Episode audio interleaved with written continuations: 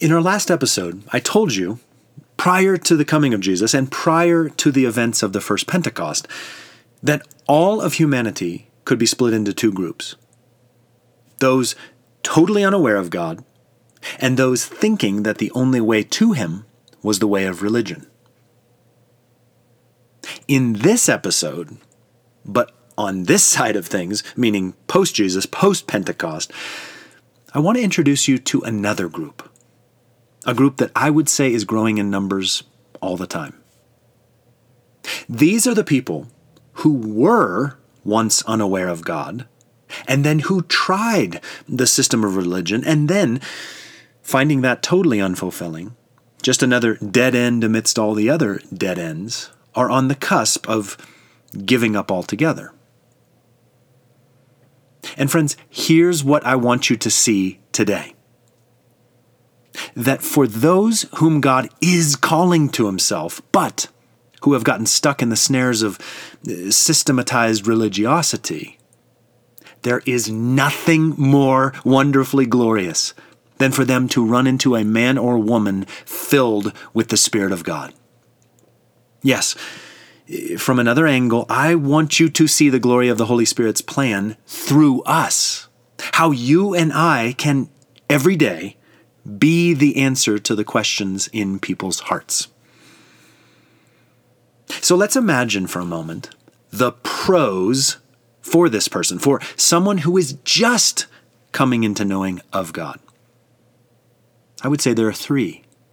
One, they are passionate they will go anywhere, do anything, learn from anyone who knows. They will give their highest energies to going deeper into what's been revealed to them, no matter the cost.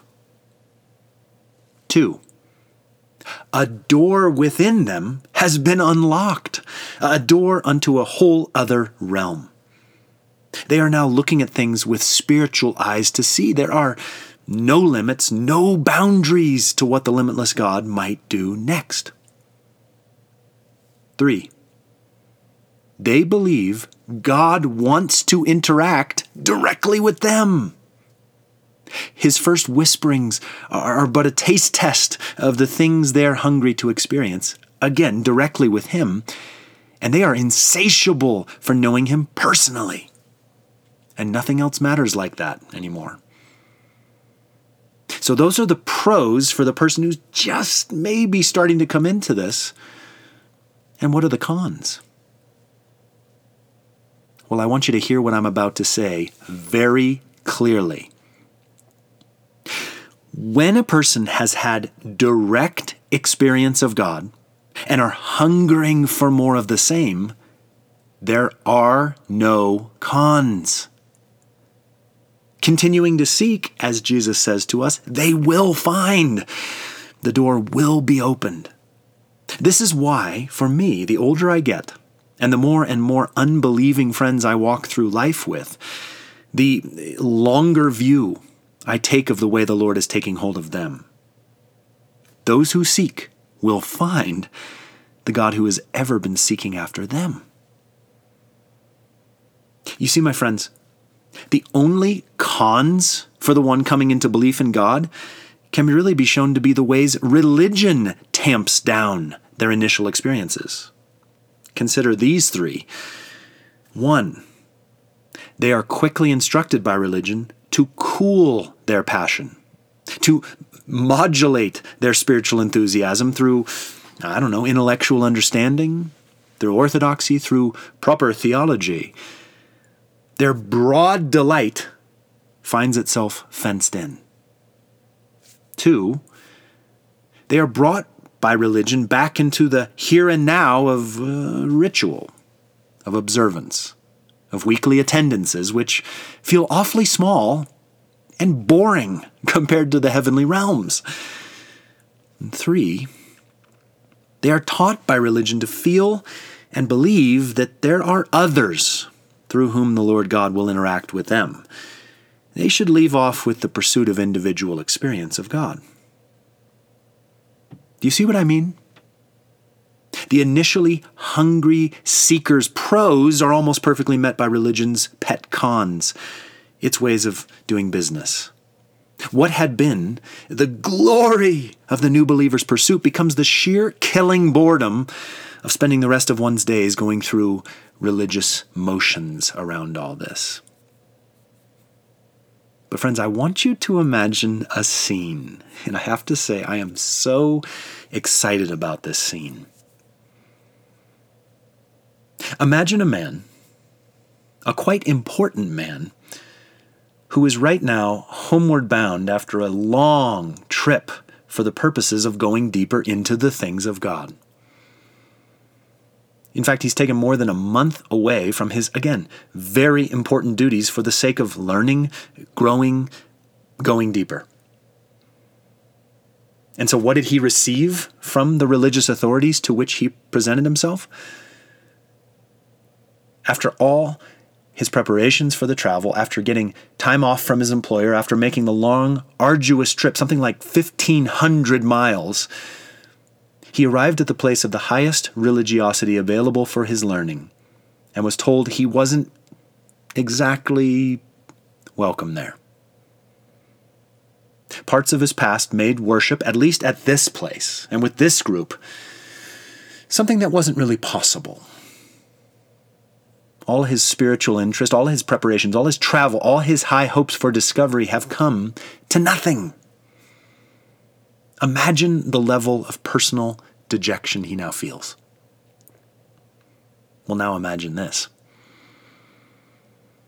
Less than a day into his return journey homeward, he is sitting in his chariot, reading to himself, hoping against hope that he can recapture some of his initial connection to God. Frankly, he refuses to give up, even despite those religious leaders. In a loud, strong voice, he is reading out loud to himself. Let's listen to what he's reading. Who has believed our message? And to whom has the arm of the Lord been revealed?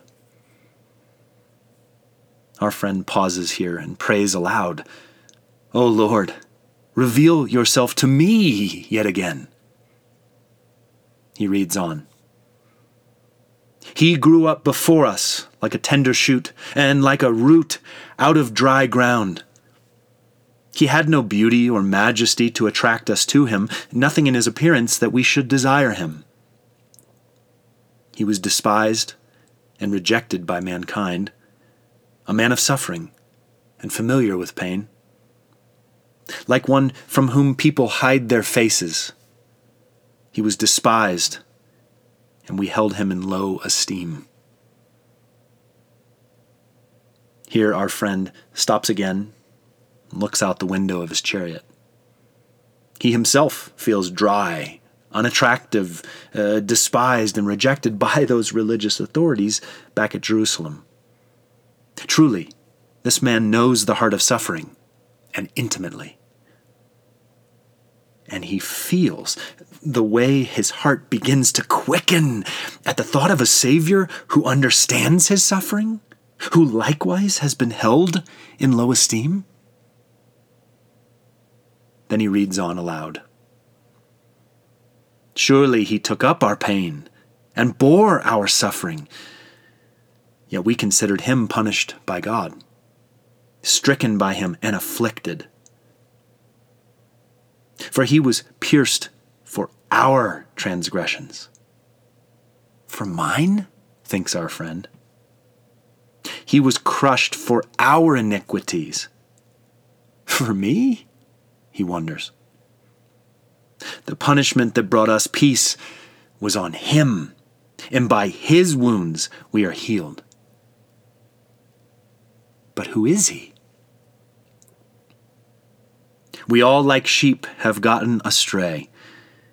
Each of us has turned to our own way, and the Lord has laid on him the iniquity of us all.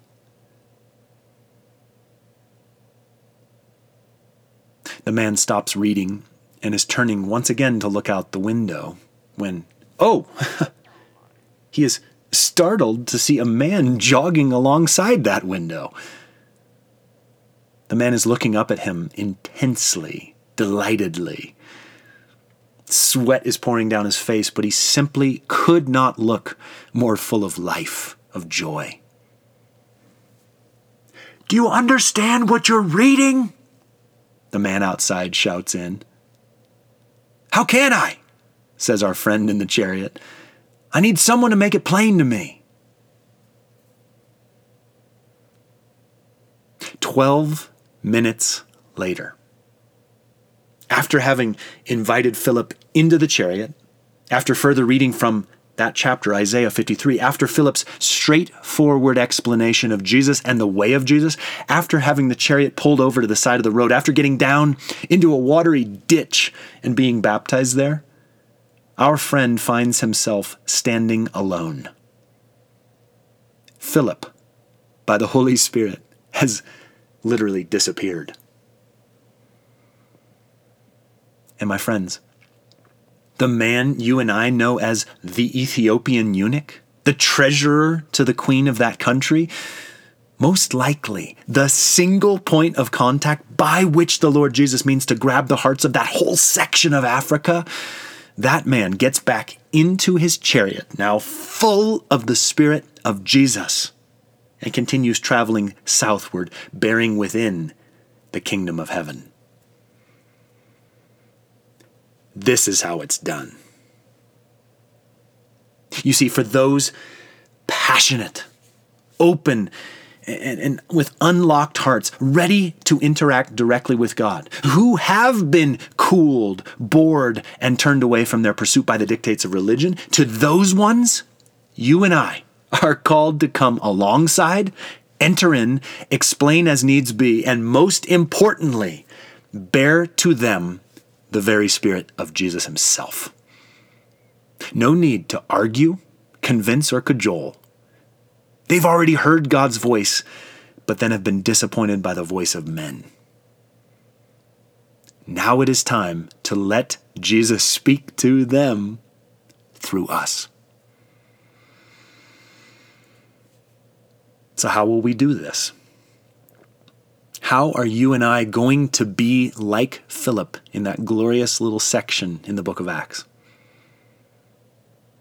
My friends, we will be daily, as we first were, passionate for the presence of God, open hearted with whatever He wants to do in us, and believing today and every day that His favorite place to reveal Himself is in us. And we will not cool or modulate our enthusiasm. We will not be stifled by anything. We will not accept anything from anyone unless we hear it for ourselves by His Spirit.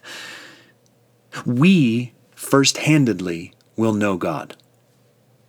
We ourselves will be filled with His Spirit. We, like Philip, will grow in our usefulness and we will learn to love everyone with the love of our Savior. Now, how does that sound to you? Thanks so much for listening.